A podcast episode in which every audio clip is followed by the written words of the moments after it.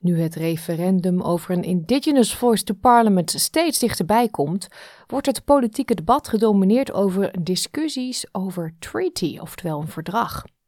Verschillende staten wachten niet op de uitkomst van het referendum en zijn al begonnen met hun eigen verdragsproces en wenden zich daarbij tot goede vriend en naaste buur Nieuw-Zeeland voor begeleiding.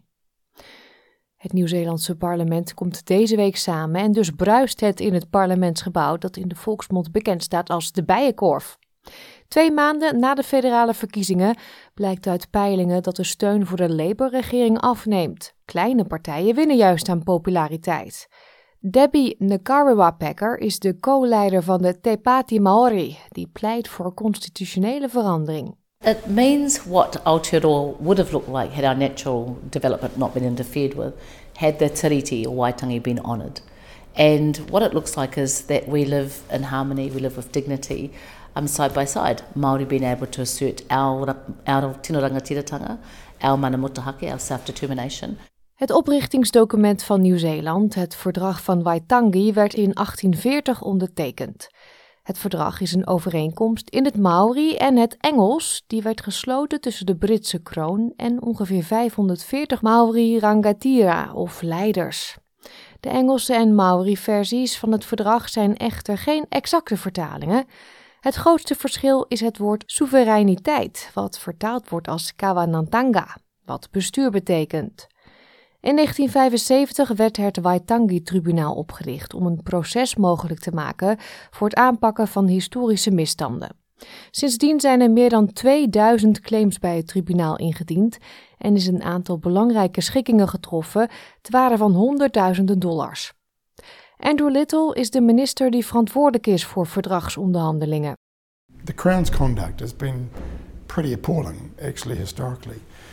So the process of reconciling that, understanding it, knowing that it's happened, the Crown accepting it, and then negotiating redress is, has been an absolutely critical part to um, the Crown restoring its own kind of mana or, or respect or status in New Zealand, and it's been a very important process to go through. I commit to the Uluru Statement from the Heart and Soul. Dat was premier Anthony Albanese die zich committeerde aan Labour's belofte van Voice, Treaty and Truth tijdens zijn overwinningstoespraak op verkiezingsavond bij de laatste verkiezingen. Het moment is de afgelopen weken een politiek knelpunt geworden, zoals te horen is in het volgende fragment, waarin Susan Lee van de Liberale Partij en Labour's Linda Burney te horen zijn. Does the Minister for Indigenous Australians support a treaty with financial compensation paid by the Commonwealth? Order. Progress on Makarrata will not occur until after the referendum. Our priority Order. is constitutional recognition through a voice. In Queensland, Northern Territory en Victoria wordt al gewerkt aan verdragen op staatsniveau. Ze winnen hiervoor advies in bij Nieuw-Zeeland. U hoort nogmaals Andrew Little. I think they want to know what, what the journey looks like, and I think to a large extent what it feels like, because it's it's it's it's uneven. There are people who get anxious about it. Um, there are people who think that somehow some greater privilege is being conferred on Indigenous people. It, it, it is not. It's about restoring their place and their standing that they always had before settlers arrived.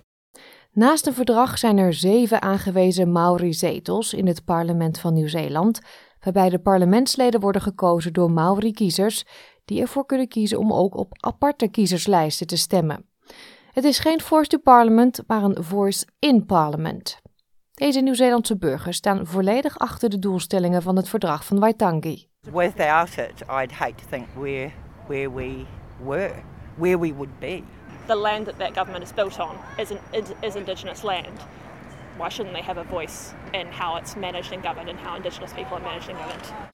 Australië en Nieuw-Zeeland hebben een heel verschillende geschiedenis en terwijl het referendum over een Indigenous Voice nadert, reflecteren zowel Debbie en Gariwa Packer als Andrew Little over de weg naar verzoening van Nieuw-Zeeland. Even though the treaty is not honored to the extent that it should be in Aotearoa, it is the threshold that we aim for.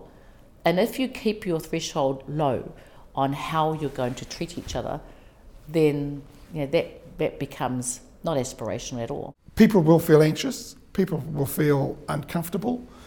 People will be asked to kind of step outside their comfort zone. That's what the process of reconciliation, of national reconciliation, feels like. Um, but it's nothing to fear. It is important to be engaged in the debate. Ondertussen gaat het debat in eigen land gewoon door. Dit was een verhaal van Sarah Tomewska vanuit Wellington in Nieuw-Zeeland voor SBS Nieuws. In het Nederlands vertaald door SBS Dutch.